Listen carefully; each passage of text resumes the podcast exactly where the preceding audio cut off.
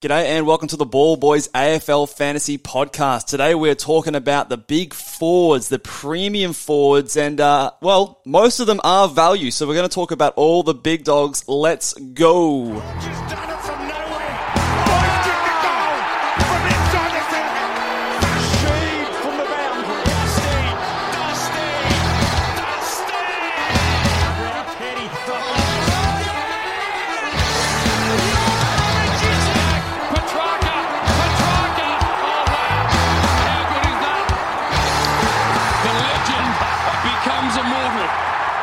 G'day and welcome again to the Ball Boys AFL Fantasy Podcast. Uh, my name is Mitch Casey and you can find me on Twitter at Ball Boys Fantasy. Luke, how are you, mate? Good, mate. Good. It's a beautiful day here in sunny Queensland, and uh, we get to talk some value forward. So Absolutely. can't complain. Where can, uh, where can everyone find you on Twitter? Uh, Luke Rogo seventeen uh, raised the bat last episode, uh, and I'm pushing towards the 200. so it's- it's when it snowballing. yeah, when it rains, it pours. Um, so yeah, uh, continue to try and um, put some stuff up there, and um, yeah, Yeah, have for some sure. fun. Before I, before we move on to talking forwards, because obviously we're going to break down a lot of the forwards players today, which of course most of them are value. So a little bit different this week. We won't be doing a, a value premiums and an overvalued premiums because really most of these guys at the top here at least present some sort of value. So we're just going to go through all the major options there today. Yeah. But uh, that little uh, fraction at the at the front there. Oh, I almost forgot to talk. Oh, jeez, I almost blown it off. Yeah, yeah. Uh, I forgot What's- to talk what's about going that. on? Three out of three, mate. Right? It's, it's happened. All the boys are on board. All the boys. Calvinator came across. Um, they they confirmed they were playing with us a little bit. I think Yep, um, yep. you're now three of three as well. I am three But- three as of this morning. As of this morning, Yep. yeah. So some people might have seen out there on Twitter. Um, Roy was definitely playing with you. Put a little um, Pikachu gif, I think, on one of your tweets, just suggesting Well, that uh, uh, he, well, he this- didn't want to be caught. This one goes out to you, Roy. Whoa! We've got to catch them all. I didn't know that was coming. That that shocked me as Yeah, much. well, there we go. We've got to catch them all. We caught them all. So uh, Little audio bite. sights, sights now set on you, uh, Selby, the uh, the goat. If, Oh, okay. if we, we've knocked off the traders, Selby, we want you on board next. Uh, following us on Twitter. So, uh, but no, I appreciate to the, the boys over the traders. They do great stuff. That, so. that audio bite has me shook, mate. I, you, you just had that little surprise waiting for me, didn't you? I did, I did. Well Wanted done. to see how you react. But yeah, got them all. And uh, yeah, shout out to you traders. Make sure you guys check out all of their content. Uh, obviously, very easy to find. Yeah, Uh, once you're done listening here, of course. and we've said it before, um, but really appreciate the work they do, not only um, you know for for the people um, making the content, but just also for fantasy in Yeah. general. So approachable, so friendly. Um, they've reached out to us, and uh, yeah, just really genuine guys. So Yeah, appreciate that. Yeah, all right. Well, let's uh, let's uh, get stuck into the forward line now.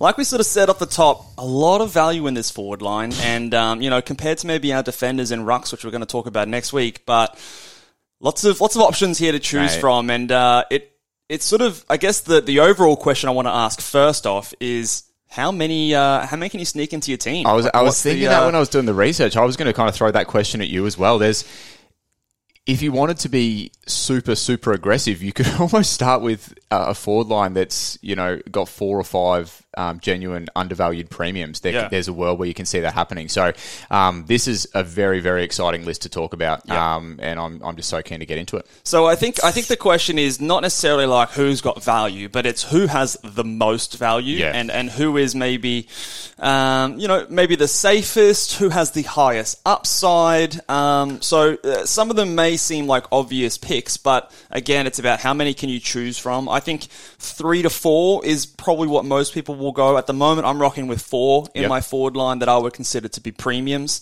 Yep. Uh, maybe one mid-pricer and a rookie in there. I think that's a pretty common structure. Um, just off the top here, we won't be covering a, a Darcy Cameron in today's show. Yep. We're going to leave him for the rucks. Um, just obviously, probably a bit more content to throw into the rucks. There's, Yeah. there's a few things to talk about there, and uh, the forwards will just be sticking with those guys. But let's start at the top. Uh, the number one guy on a price, Josh Dunkley. Moving up to the Sunshine State over here uh, and Yeah. uh, joining the Brisbane Lions, he averaged uh, 108.8 points last night. Price, uh, sorry, last season, uh, priced at 963,000, and uh, we still have him. I mean, at least in my mind, I still think he's got a bit of upside, bit of Yeah, value. it's it's hard to get your head around that. That you've got a guy that's priced at um, almost one ten, and you can still see, uh, you can still almost confidently see a scenario Yep. where he goes significantly higher than that. So, in terms of um, the upside for Dunkley, a lot of people will know this already, but a lot of the upside comes from this trade to the Lions and, and what we suspect his role to be like at the Lions. So it's kind of common knowledge that while he was at the Doggies, there's obviously many talented midfielders there, and he was just one of them. So he spent a lot of time off half forward Yep. um, and playing in the midfield. But he's unique in the in the sense that even when he's playing at half forward, he just finds he the ball. He's, rack it up. he's a fantasy freak, and um, so what a lot of people are thinking this year is, hey, if he's going to the Lions and he goes from sort of um, your forty to fifty percent CBAs up to 70, 80 percent CBAs, um, if that correlates in an increase in scoring, that is just like scary stuff. Hey, Mitch. It's yeah, it's it's he's one of the highest upside players in fantasy. Full stop. Yep. No matter what the position, we Yep. have seen it in stretches with him in the past. Like if I go back to his breakout season in 2019, averaged 101.1. But even if you break that season down, there was a season of 100 two 110? halves. Yeah, so uh, 111. 100 think. 111, Yeah, okay, yeah. 111. But he was Yep. playing predominantly as a forward for the first six rounds, and from round seven onwards, round to the to the to the last round. So big sample size. He actually went at an average of 121. So over a large portion of the series, he uh, season, he's got a 120 average ceiling, in my opinion, if he does play as a full time midfielder. Yep. Um, so different to maybe like a Docherty, a Rory Laird, which we've labelled as overpriced in the in the past. Yep. He is the uh, the top dog in his line that I still think that of all of them is probably the most must have, the must have guy you got to pay up for because I think that he could easily separate himself from the next best guy and on top of that has a bit of upside that, you know, 10 points you, you could even say that he can go higher than well, his average. You know, in recent history, he's shown that as well. At the start of last year, first seven games of last year, he went at 121. So it's not like these stats that we're pulling are kind of isolated incidents. Yep. He's he's shown that he's got pedigree um, to go up into those 120s. And he's not the kind of player that you, when you watch him, you think, oh, he's, he's really had to have an amazing game to get to 120. He's really stretched to get to 120. Just does it in all facets. Yep. He's a tackler. Uh, he works hard. He gets marks around the ground. He'll get in and under. Um, uh, and he'll even get on the scoreboard when he goes forward. He has a, a happy knack of, of bobbing up um, for some marks inside mark, 50, yep. doesn't he? So Yep. for his height. Um, yeah, he, he's a crazy, crazy, crazy good player. Um, and I think even at 963k, I think you can confidently justify picking him in your team. Is he is he a must have? Not for me, not in my opinion, but I certainly wouldn't be turning my nose up at people who have picked him. Yeah, Yeah. yeah. So when you say must have, you, you kind of. It's a bit of a loaded question, I think. Yeah, in, in throw it over to my that's all right. In my head, I think you know must have is like you you will not make top 100 without this player starting in your squad. And for Yeah. me, that's that's a no. You can start without him in your squad, um, and you can make top 100. Do I think he's a must have at some point during the season? Yeah, Yeah, yeah, Like, I, think that's 100% that's I believe so. That's but, obvious. But I'm sort of saying that I, well, I mean, I, again, a loaded question. I, I subscribe to the fact that I don't believe there is ever such thing as a must-have in AFL fantasy. But uh, I mean, really, uh, retrospectively, the must-haves usually the rookies. Like if you didn't have, yeah, if you didn't have Nick rookies, Daicos last year. You were never going to get anywhere close Yeah. to, to doing well in your season. So the must-haves in terms of premiums and things like that, I think gets thrown around a lot. Josh Dunkley, you know, again, sometimes we pay up for these guys, and, and as good as we think that they are, they might start off slow or, or whatever. You know, injuries might come around and, and things like that. But in terms of consistency of ceiling, we've seen him do it in the past for, for big stretches. Um, he is obviously a forward eligible player. He's done 110s, 120s in the past with 50% CBAs. Yeah. Um, do, do we expect at the Brisbane Lions, is he like, if we're predicting, is Yeah. he 70 plus percent CBAs? Like, uh, I know that maybe that's the assumption, but you've still got Lachie Neale. Um, Jarryd Lyons has talk about him returning back to the midfield. He was maybe carrying an injury last season. Yeah. I don't know how much I'm sort of reading into Yeah. that. Hugh McCluggage, they like to get some of those other Rayners types and stuff in there. The Lions are an interesting one. I think in a way you can talk about them similar to how we spoke about Essendon on the previous podcast. Is you go through a lot of their midfielders and you don't think, wow, that midfielder could be a great forward, Uh, with the exception of like someone like a Cam Rayner. He can, you know, Yes. Um, and then obviously Zach Bailey sometimes spends time in the midfield and goes forward. But when you look at guys like um, Lyons and um, Neale, obviously Yeah. you don't you don't say, hey, that's that's going to be a great forward. So yeah, I, I think he goes seventy percent CBAs. I'd be pretty shocked. I think I think he's at 50. least fifty, um, which like is I- what he went last Which year. is what he went last year. So I think that there's no real risk of him burning you, um, Yeah. uh, to put it that way. With the upside that he has, like ten points of ceiling on top of his head. Yeah. Um, so I think that I think it's probably likely that he goes to, to seventy or sixty five percent. Um, but maybe not a certainty. I think maybe a lot of people are just shoehorning him in there, but. I I do pause a little bit because, like, you know, we saw Jarrod Berry go in there at the stretches last season, and that actually Yeah. worked really well. I think he was playing well as a tagger in a couple of those games. Um, you know, uh, what's Zorko doing this season? Zach Bailey is a guy that sometimes they like to get in there. Yeah. Um, there's a few different things, but I think that he does provide something that the Lions don't have, which is that defensive minding, really great tackler, but can also spread. Um, whereas you know Neale, uh, maybe Lions are a bit more of Yeah. those sort of accumulators. It's been pretty well publicised as well that he's um, been talking about wanting to give the Lions a defensive-minded edge. Yeah. Um, you've probably read some of those articles as well. Um, and um, have you seen any photos of him? Yeah, he's minute? looking good. He's My got, goodness, he's got I the felt- tan as well, Yeah, which, um, which my girlfriend seems to be very excited about. Uh, the sun's doing him wonders. I felt emasculated looking at some of the photos, actually. So yeah, don't um, we won't let Ellie or Brooke anywhere near. Yeah, no, no, no. Okay, let's uh, let's move on. So I think he he's a pretty good pick. I think, like I said, he, he's in my team right now. Um, I think he is going to be a very popular. I think he's maybe might be the second most popular player in fantasy right now Yep. at time of recording. But um, that's by no means to say that he's a must roster guy or must have guy. But I think it's pretty darn close. It's it's a very safe pick, captain option in my opinion. I think you could easily whack a VC or C on him, especially maybe after that first game. We confirmed the fact that he's in there 60, 70 percent of the time. Yep. Um, so I think that yeah, he's uh, one of the few top line guys that I um, I'm very happy to pay out for. Uh, Who have we what got next? What about our second fella on the list, Stephen Coniglio? Stephen Coniglio, the Giant. Um, He is now. He had an interesting season last year, didn't he? He because there was a lot going on at GWS. So we had, you know, some poor performance. We ended up with a, a coach being moved on, um, a caretaker coach coming in, and and it was really, I guess, a tale of two halves in a lot of ways for Stephen Coniglio. And anyone who's done any digging into him will see that his scoring is directly linked with CBAs. It is. He's he's just one of your typical midfielders. So Yep. he's not he, he's not like Dunkley in the fact that when he goes and plays half forward, he will still score can't big for you. scores, really. Exactly. So any uh, time you're looking to to have Stephen Coniglio in your team, you're anticipating that he's going to be getting CBAs. Yeah. So uh, at the uh, end of uh, last season, there was a seven game stretch. This was not quite to finish the year, but at the end of the season, seven game stretch where he averaged 118. Mm-hmm. Um, at in that time, 70% CBAs. Yeah.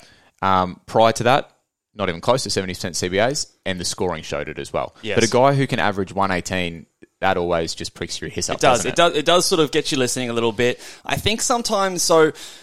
Stephen, Kane, I don't know what it is about him, but there's there's a part of me that hesitates with Coniglio. I think I think he's Let going me to check how old he is. Uh, no, he's 29. Okay, so he's he's he still makes the rule just, but I think I, I don't know. I've seen there's been a couple of seasons in the past where he um sort of hasn't sort of lived up to our expectation. He's done 111, I think back in if I just pull it up, uh, 110 back in 2018. Again, a little while ago now. To be fair, in those seasons, it, it almost appeared as though his coach was bullying him. If Yeah. You, if you watch the um, what was Oh, the documentary? I can't recall Was it making name. your mark? Is it, Yes. that the one? Yeah. that was um, that was a bit. So maybe maybe now that the coach is gone, uh, he, he might have a new lease on life. Enjoy playing his footy a bit more. Yeah, who potentially. knows? But um, but I just there's there's something that that makes me hesitate, and I think that sometimes we sort of we see the parallels between him scoring well in the midfield and not scoring well as a forward, and we sort of um. You know, you threw out that stat. What was it? One eighteen in the last. 118 in not in the last seven games, but in a seven game Right. span towards the end of the year. So there were there were yeah. So I think that that's sometimes maybe a trap that a lot of people fall into is they, they like to pick and choose their data sample. If Yes. that makes sense. Yeah. So, so you, you- you've referenced a very specific kind of seven game stretch. So yes, he can go big for, for a decent stretch of time. But um, the stat that I want to throw out there is is when he averaged more than fifty percent CBA. So I'm Yep. only taking the, the the games where he averaged more than fifty percent, which in total averages out to be 66% uh, Yep. CBAs. He averaged 107. So Yep. still obviously lots of value. He's priced at 98. Um, so 107, a little bit less exciting than that 118. And then, of course, the other thing that has me a little bit concerned, like we've talked about with a few of the Giants before, new coach, new game style. The Richmond factor. Does that does that maybe drop those scores at 29? Obviously, he's not the youngest guy that we're talking about today. I sort of have him going under that 107 mark, maybe closer to sort of between 100 and 105. Yep. Um, now, again, when we talked about all these guys being value, my next question is Stephen Coniglio the best value out of all these guys? So he's priced and right now, I think that maybe there might be some better options. Yeah, I would agree with that, Mitch. So he's priced at 98, and, and like Mitch just said, he's kind of anticipating him to maybe go somewhere in that 105 to 107 range. Um, 100 to 105. I've sort okay, of sorry, in that range. Yeah. So yeah, there is there is data like we said to suggest that when the CBAs go up, the scoring also goes up. But that remember that's playing in GWS's old system as well. So is playing in Adam Kingsley's new system with potentially, I think everyone's kind of acknowledging there might be a bit of a Richmond style to it. Um, does that hurt his scoring? Now he he's never been a, a huge marks guy. I mean, he kind of averages sort of around his three to four marks a game, Yep. um, which Yep. is which is not high in terms of what some players do. Some can get double digits so regularly, so. I think there is still you know a good scenario where he's playing high CBAs, he's getting his tackles, he's getting his touches, Mm-hmm. he's um, he likes to kick the footy rather than handball it as well. Um, yeah, I, I'm kind of with Mitch on this one. I, I don't see him going under 98, but when we continue down this list, I think there's guys with bigger upside. Yeah. For greater context as well, I picked that seven game span out, but if you, I just quickly went through, if you look at his last 12 games of the season, okay, there's only three games where he went under 100, and those scores were 92, 88, and 80. Yeah. So I think if you kind of took Pretty that last 12 games, yeah, you'd Yeah. be somewhere around that like 110 average, uh, without me doing the math real quick here. Yeah, so I think I think I also included at the start of the season there was a few games. Obviously, start of the year as a midfielder, Yes. um, eighty-seven and ninety-eight. Yep. Um, but then, yes, like you said, so of the games that I sort of sampled, there were five games under hundred, but again, nothing lower than uh, an eighty. So like, he's he's obviously going to be right up there into the Yeah. top six. Um, but it's like it's splitting hairs when you're trying to pick three or four of these guys, and there's there's six really good options. Yeah. It's just maybe one that I'm maybe willing to take on a little bit because I think right now, if I uh, look at the ownership percentages, if I pull that up real quick, he's 37% rostered. Yeah. Um, so that's pretty high. And I think that, you know, with a few unknowns, a few uncertainties, it's it's kind of that risk that I'm willing to take with other options to back it up. Yeah, he could be your kind of point of difference in a reverse way, if you know what I mean. Point of Like difference by not having him. Yes, yes, yes. So um, that's sort of my flag on, on Stephen Coniglio. I'm very much watching him very closely in the preseason. And again, those stats I referenced was a 66% uh, CBA role. So he could easily be 76, 80% CBAs. It's hard to know with what direction the uh, the Giants are going. So um, still one to watch, definitely. I'm not ruling him out of my team, but I am tempted by the fact that I could take him on in my side. Now- um, who's the next guy? What do we got? Can I tempt you with his former teammate, Yes. Mr. T, Timmy T, Tim Taranto? Tim Taranto, the Tig. I'm, I'm probably of all the people we're going to talk about Tig today. I'm, Taranto. I'm most excited to talk about him, not necessarily because he's the one I'd pick first, but just because Because he plays for Richmond. I've, well, yes, yes, yes. but I, I've done a bit of a deep dive on some stats, so I'm excited to share some of those with- Yeah, guys me. with you. But um, you you give us a little bit of intel first, and I'll Well, well, obviously, if we, we just talked about um, obviously the, the role and the and the um, the, the game style of, Yep. of the potential change at GWS. Well, well, Tim Taranto's obviously going to the team that the role, so the game style is, is absolutely there. So, Yeah. um, a lot of people are maybe worried about this, concerned about this. The stat is out there that no midfielder has averaged over 100 since 2017 when Dusty had a Brownlow season. Yep. Um, now, again, I think we've spoken a little bit about this in the past. The Richmond's midfielders, um, maybe outside of Dion Prestia, are probably not renowned for being hi- the highest pedigree in terms of fantasy Yeah. scoring. Um, you know, Dusty, ever since that season, has just, you know, doesn't care about tackling anymore. um, uh, Dion Prestia, I reckon, would have averaged 100 if he didn't keep getting bloody injured. Um, so I think that there is absolutely room for a player to go over 100, and I think uh, Tim Taranto is the pedigree of player that could do that. Yeah, so if there's a player who's going to come in and do it, he's he's kind of the guy. Yeah. Um, now I did I did a deep dive, so I'm me, going hit me with your dive. Yeah, I'm going to try not to butcher this, and you might have to um, try and keep up with me. But okay, so in 2022, Yep. so let's just look at 2022. The Richmond midfielders collectively, how many times do you think a Richmond midfielder scored over 120 in a game?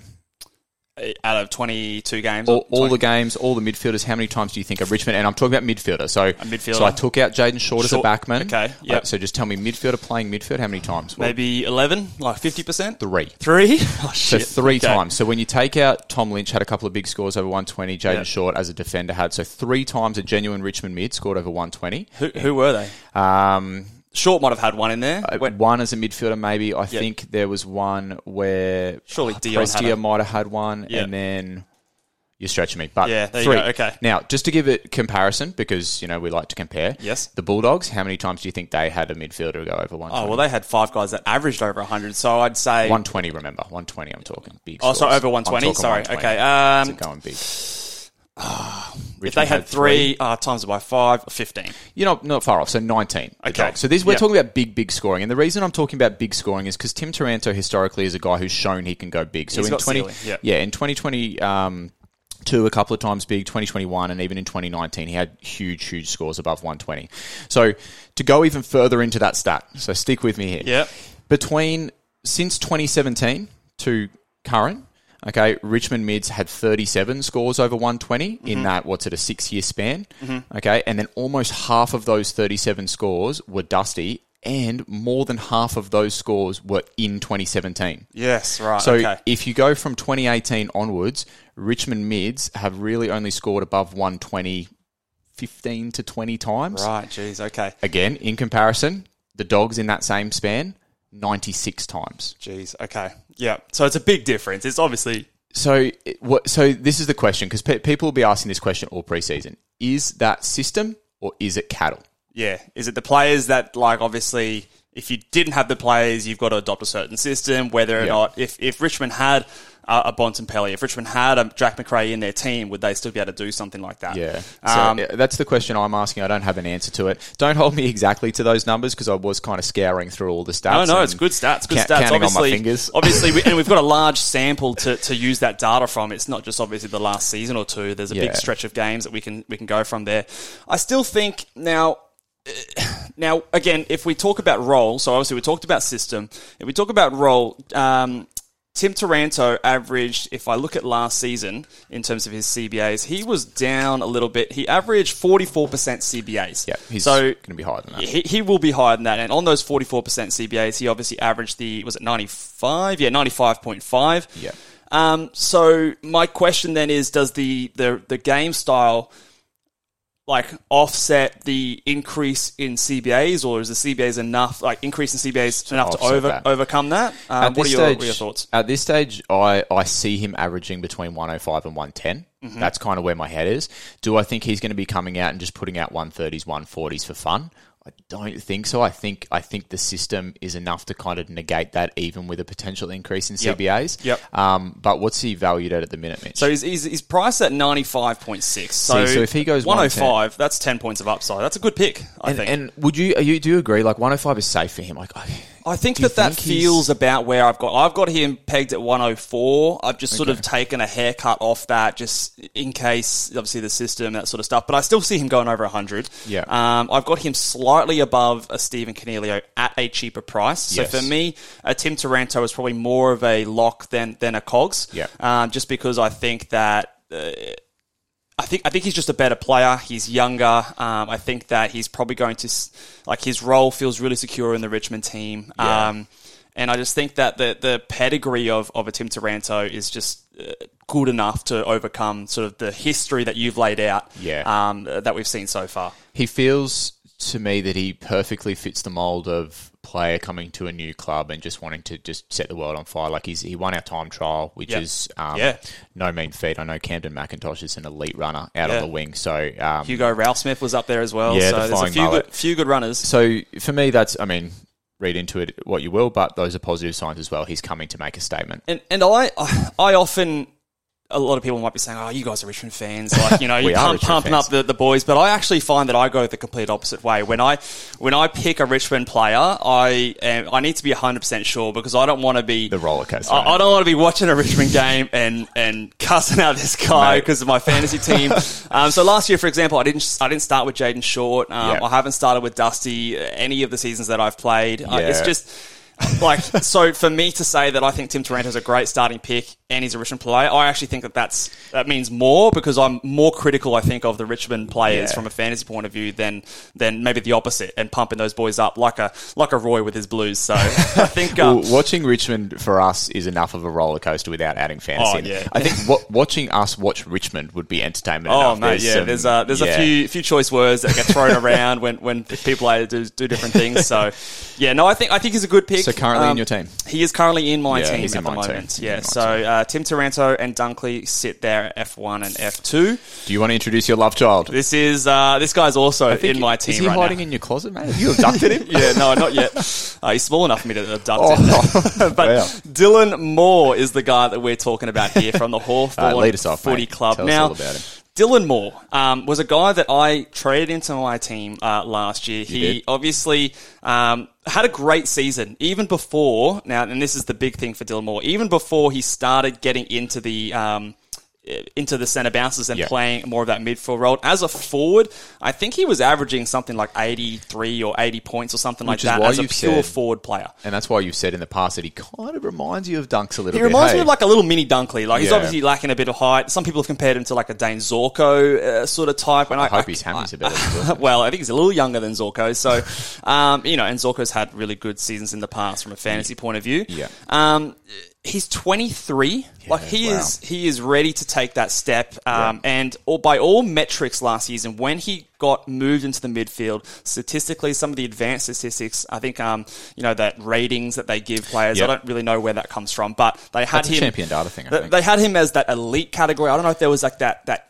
image that came out last people year. scoffed at it a and little bit, every every team had a few players, and Dylan Moore was one of I think two Hawks. It was him and it was um, Sicily, Sicily, yeah. in the Hawks as the elite players on their team. And from People watching that early in the year. hey? from watching him very closely because I traded him into my team after I saw him um, Yeah. average and go into the midfield, and he is. I think he's a really, really good player. He's he's a dead set Yeah. gun. He's that guy that, like we said. We want to have in our sides. They get a lot of stats across the board. I think he averaged six marks and four tackles last year. Um, he put up an average of 93, averaging just 20 disposals. Um, Yeah. And that, again, with, with most of the season playing as a forward. So in the last several games, round 17, he started going to the midfield. And from that point on, he averaged 108.8. Yeah. So round up to 109. Yeah. Um, if you uh, wanted to include the games before that after the bye, averaged 103. Yeah, but so there were a couple just to, to build on your Yeah. stat there. If you do include some of those games after the bye, my understanding is that there's a couple of low scores in there, a 60 and a 56, and one of those was with 70% time on ground. So I don't know what happened in that game, but it's not um, indicative of his usual kind of scoring output. which one So- are you looking at there? I think you might be you might be somewhere off else. the mark there? Yeah, I think so. 60 and 56? Uh, No, no, were no. They, were they pre-buy, were they? They were pre-buy. So after the buy, his his lowest score was an 83. Yep, gotcha. Um, so that was in round 16, and obviously, yeah, you, you're right in assuming. So that was a lower CBA game. So round Yeah. that was 14 percent. Yeah. Um, And but it was almost at that point where they decided, let's get this guy in the Let's middle. get him and in like you said, it, it went. And from from the reading I've been doing on this fella as well, which maybe it doesn't. Maybe people think, oh, this doesn't correlate with fantasy scoring, but I actually think it does. He's the consummate professional. His leadership's now being acknowledged at the Hawks, and while people go, well, that's got nothing to do with fantasy, I think it actually does because when when you're touted as that kind of person who's a leader at your football club and who who's a consummate professional, you're never going to go through a patch in the game where he starts sulking or he drops his head or he That's what I look for. from. Like, and, and that's the sort of like you know we talk about. I- think I've spoken about that in the past. Like those are the players that I love to have in my side. Those are the Andrew Brayshaws. Those are Yeah, the Sam Sam Walshes. Walsh, those are the yeah, guys that yeah. fight through everything, no matter the score. And you're going to need that when you're playing for the Hawks because I don't think they're going to be you know um, you know they're not going to be the Melbourne Demons to start the season and go unbeaten for for 15 rounds. So I Yeah. think, eh, and again. We, we touched on this one as well on previous podcasts, but Tom Mitchell's out. Yes, Jaeger, O'Meara is yeah. out. So there's lots of midfield usage uh, up in the air. Yeah. Some people are a bit scared off by maybe the, you know, because he is such a good forward, maybe he is a bit of a fix it type that, you know, may not have that consistent and steady role. But I would argue that being 23, he's young enough that he is the future of their midfield. Yeah. He, but he's also old enough that he's got the body to go in there and sort of, um, I don't think the whilst the Hawthorn team is is okay blooding a lot of their youth and setting them straight in there. We saw that with Josh Ward. They're not going to have all first and second year players in there. You know, they, they're going to have at least some mature bodies, and, and Dylan Moore, I think, is going to be that sort of type. And if we look at the last season, I want to get your take on this as well. So Yeah. at round 17, he goes 60%. 18, 61, 56, 45, 73% CBAs. Yep. And then the last two rounds of the season, he went 31, 31 and 29%. What were Josh Ward's? Uh, let me just go back. I can find this. I'm going to see what Josh Ward's were in those last two games. But my thoughts are there is that the team is obviously they're going nowhere. Um, they're experimenting a lot. There was a game where Sicily found himself in the midfield. Yeah, and so Um, context there as well. Ward went at 50% CBAs in the last game. So there's potentially yeah a thing where Sam Mitchell's flicking the magnets around. He says, "Hey, um, you know, Dylan, we've, we've seen you play in the midfield. We like what we see, but we're just going to give Josh. We just want to have a look at these other guys, Yeah, you know, of sort of. And, I wouldn't and read give too that a go. that. So, so for me, that's uh, I expect him to be sort of that at least fifty to sixty percent uh, CBA sort of a guy, and to me, Yeah. that's that's a minimum of one hundred and three in my opinion. I Yeah. think that that's sort of um, his floor in that role. and priced at and I- 93. Is that an well? I know Oh, you I think him. it is. Yeah, I, I think there's my team. huge ceiling. my I think there's so- honestly huge ceiling. We saw. Do you think it's a safe 103, which would be 10 points of upside, and you think there's the potential? I think there's potential for more, because just the way his, I his did there? yeah, there we go. um, the way that his stat set sort of is, and and sort of we love those guys that tackle, we love those guys that mark. Yeah. You know, he only have that he had that 129, but that wasn't even his biggest score of the ceiling. He got 138, like we said, playing as a forward Yeah. with 11 marks and three tackles. Um, he can still go forward and kick goals when he is playing that forward, a la a Josh Dunkley. So I think that whilst it's a risky pick by the fact that he is actually only rostered or uh, owned in 7% of AFL fantasy It's teams, a point of difference. I think that he could be a genuine um, It's a pod good- and, it's a and one pod, that I think that I'm not choosing because of the fact that he is a pod. Yeah. Uh, But watching his role obviously in preseason, um, I think that there is uh, a lot of upside in uh, Dylan Moore. Mate, you've convinced me. Um, Dylan Moore might need a restraining order against you, but uh, you've convinced me. He's in my, he's in my team. I, I like him. I like him. But uh, let's let's move on do to a it. couple of uh, Port Adelaide boys. Uh, who are we gonna who are we gonna start off first with? I got Connor. You want to talk about Connor? Let's talk Connor Rozee. Let's do it. So, Connor Rozee, I I think you have more experience with Connor Rozee because you brought him in at a kind of a, a prime time for I him. did, and I was nervous doing it. I think I brought him in. I think I was deciding between him and, and uh, Mitch Duncan at the time. Well, there's I a think- reason. Yeah, there's a reason you're nervous doing those kind of Yeah. things because those, those Port Adelaide boys have a tendency to, uh, on occasion, drop off the face of the earth. So, I actually, I don't know if you remember this, but I actually started with him in my team last That's year. right, yes. and immediately traded him out after 21 in the first round, which I think is deserved. Well, Like, absolutely, it was probably you- the right call at the if time. you put out 21, well, it, was because he went on to go then 48, 54, 55. Yeah. So he, for me, is in a little bit of the same vein as Coniglio. They're very different players, but in the same vein that if he's not getting CBAs, mids, he ain't scoring anything. So yeah, so he in those early season games, um, seventeen percent, ten percent, zero percent, zero percent for CBAs, and the scores reflected that. Then from that point on, Kenny Hinkley said, "Let's get this guy in the guts." And uh, from that point in time, he went on to probably go at around sixty percent CBAs for the rest of the season, and his scoring kind of reflected that, didn't it, Mitch? Yeah, so he moved into the midfield in round five. Now that game was sort of, it was like a half time kind of adjustment, and he had a big game that game. Um, so that was round five. Only had thirty three percent, but then on after that, uh, went on to average over sixty percent CBAs, and so from that round five onwards, averaged ninety seven point seven eight points. So round that up to ninety eight points, priced at eighty eight. Again, I think that, that you've got a minimum of 10 points of upside. Yeah. He did finish the season really strong as well. So uh, towards the back half of the season, if I uh, have the stats here in front of me, yeah. he uh, yeah had some big ceiling scores, uh, highlighted by that. Uh, last game of the season where he, have, he put up 144, Yeah. um, kicked a goal, eight tackles, four marks, 34 disposals. So he has shown uh, at least a little bit of ceiling, but he also still has a little bit of those yo-yo scores. So round 21, put up a 64. That was Yeah. still in a, uh, a high midfield uh, usage role. So it's a tough one because there was also a lot of um, people like applauding how good he was from a, a footy sense um, Yeah. in the word. So Yes. does that attract tags? Um, is is he is he the kind of type? I don't know if I ever see him going that seventy to eighty percent CBAs because he is also damaging as a forward. Um, you know, he is probably maybe that fifty to sixty percent sort of a guy. Um, Yeah, I don't know if we're we're talking tags. As I, I know he's coming off a, a best and fairest, is my understanding of Port Adelaide. So There's a few guys in there as well. So you know, you, Yeah. you've still got you've still got your Ollie Wines. Um, you've still got you know uh, Travis Boak in there. Who's I- I'd have a- to see what yeah what Port Adelaide are doing this year and, and how much he is um, killing it to see whether maybe the tag would come.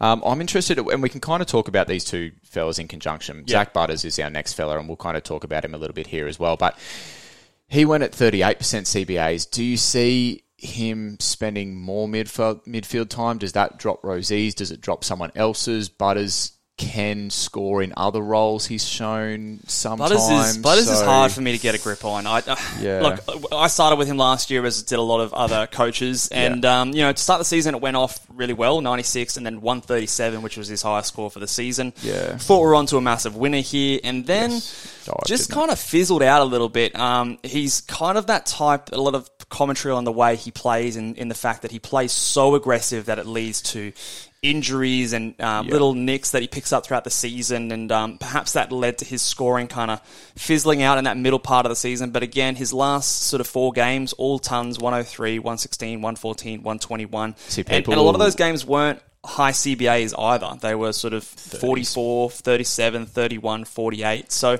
I don't think he relies on the CBAs quite as much as a, as a Rozee, and I think he might have maybe a higher ceiling. Um, but Yeah. There's it's- really no it's nerve-wracking. Yeah, and you mentioned this on a, an episode earlier on. Um, was that that you can't really find a rhyme or reason, and that for me is nervy. Like it's a Mm. Bit like Dan Houston. He, he can have. You know, or Butters could have a 44 with 80% CBAs, and then he could go 130 with 10% CBAs, and you're like, Yep. well, hang on, how do I pick role? How do I work out what's the go? So, um, of the two of them, Rozee, Yeah, I think Rozee's probably the guy that has proved it over a longer stretch of time, so you maybe have a little bit more confidence. Zach Butters still has that like allure of, you know, he's been talked about as like a future uh, club captain. You know, uh, some people are touting him as like a future Brownlow medalist winner. You know, they're, they're both 22 and 23 years old, so perhaps some of that inconsistency, maybe a bit different to a Dan Houston, is just putting it down to the fact that he's a little bit younger, still obviously. Uh, how many how many games has he played? So his, it'll be his fifth season this year. So uh, relatively new uh, to, to the to the AFL um, compared to some other guys like that. But yeah, there's something that intrigues me about uh, a Zach Butters. But again, it's not someone who I, if I have in my side right now, I'm not sort of locking him in there. I might be shifting and moving around that spot to sort of see Yeah. what else I can fit. And we talked about this before, but sometimes if you know if that little bit of extra money going from a Connor Rozee down to a Butters, like just is that just a little bit enough to get me up to something that I want in another line, then I'm, Yeah. I'm okay with doing that. Um, but again, big preseason watch. I wonder what they're going to do with the Travis Boak. Is he maybe playing a bit more forward? Um, where does a Willem Drew fit in this team? Like he, he soaked up a lot of CBAs there. And, um, you know, some people have sort of said that he might even be outside looking in on the team, maybe used a bit more as a sub. I'm not too sure. unknowns. Obviously, Karl Amon is out of the side now, so a few more wing minutes available as well. So there's a few things to watch here with this Port Adelaide team. So Yeah, I can't confidently kind of say yes or no with both of these guys one way or another at the moment. Yeah, of the two, I'm probably more Rozee, but there are some things to watch. I read an article too. Connor Rozee apparently went to the US of A to see a human movement expert, and um, movement's pretty important in AFL. So it's, I'm glad he saw an expert. Could have just come Um, and seen me. Come on, come on, Connor. Um, I'll sort you out. But Swanee went to the US a few times, didn't he? And we know Oh, how okay. we know how Swanee racked it up. So it's a you know it's a stretch, but I think Rozee is the new Swan. Yeah. Oh, What do well, you think? okay. Yeah. There you go. You heard it here first, guys. Uh, big call of the podcast. Mate, they both went to the to USA. average That's- that's how 125. Human movement expert. He's got to be. So. Yeah. So I think I think for both of them, they're big watches for me Yeah, right definitely. now. Um, I think obviously again both upside. I, I sort of have like a Rozee, a Butters, a Cogs, all kind of fighting for that fourth spot in my side. Um, I, I sort of feel the, the most comfortable about uh, a Taranto and a Dunkley. I think are pretty pretty safe. Moore is maybe my bigger call, my bit of sort of risk. But uh, in terms of how I feel about him right now, if he has the role that I expect him to have, I feel good about him. Yeah. And then those other three are kind of in and out depending on what they sort of look like for the preseason. Um, but again. Uh, let us know what your thoughts are. Obviously, a lot of guys uh, we're talking about here all have good upside, and obviously, a lot of people have different preferences in terms of what they're looking for. Um, we've got one more guy that we're going to talk about here, which is maybe maybe a bit of an outside pick. Uh, I think the guys we've spoken about are probably the most considered. Yeah, but spoken about. just want to highlight Errol Gulden of the Sydney Swans, um, 20 years old, averaged 83 last year, and Yep. he did that on very minimal CBAs on a really good Sydney team. Only his uh, second year in the AFL, I, I want to say, and um, he just has the, again. We talk about Dylan Moore, Yeah. that that spread out kind of stat set, tackles, marks, disposals. Um, he looks really good as a football player, Yeah. and potentially, you know, 10% CBAs last year. Could that rise to 30, 40%. That's it. It's hard to find in this kind of a stacked Sydney team, but uh, when you're already averaging 83 on 10% CBAs and you're 20 years old, um, I think it is definitely something we have to have a look at in case that does change. Yeah, the more I did some digging into Errol Gulden, the more positive signs I found. So he was second in the Swans time trial um, the other day, and we know that kind of elite running typically correlates with being able to find the footy Yeah. over the stretch of a game. Yep. Like Mitch just mentioned, 10% CBAs. And for someone to average 82 on 10% CBAs is it's pretty impressive. In You your second year in the in the AFL, Yeah, that's, yeah. that's very impressive. he he kicks it more than twice as much as he handles it. We like that. Which we like. Yeah. Um, he played all the games last year, and it- just in my mind, if he if he gets more CBAs, that could potentially mean some proper upside. Yeah. Um, there was one enormous score in there. He had a 155, but if you go back and actually yep. have a look at that game, they um, dismantled GWS, and it was just a mark fest. It was So absolutely just a it's- destruction. So yeah, I don't know. It's an outlier. It's, it is an outlier, but it is good to see at least that he has that ceiling. He, he tick, kicked two goals, had Yeah. 12 marks in that game, um, which is obviously a huge source of his points. But it, it is nice to see. And well, there's, there's not to say that Sydney might not destroy a few more teams this season. They they obviously made the grand final. You last year, and um, fantasy.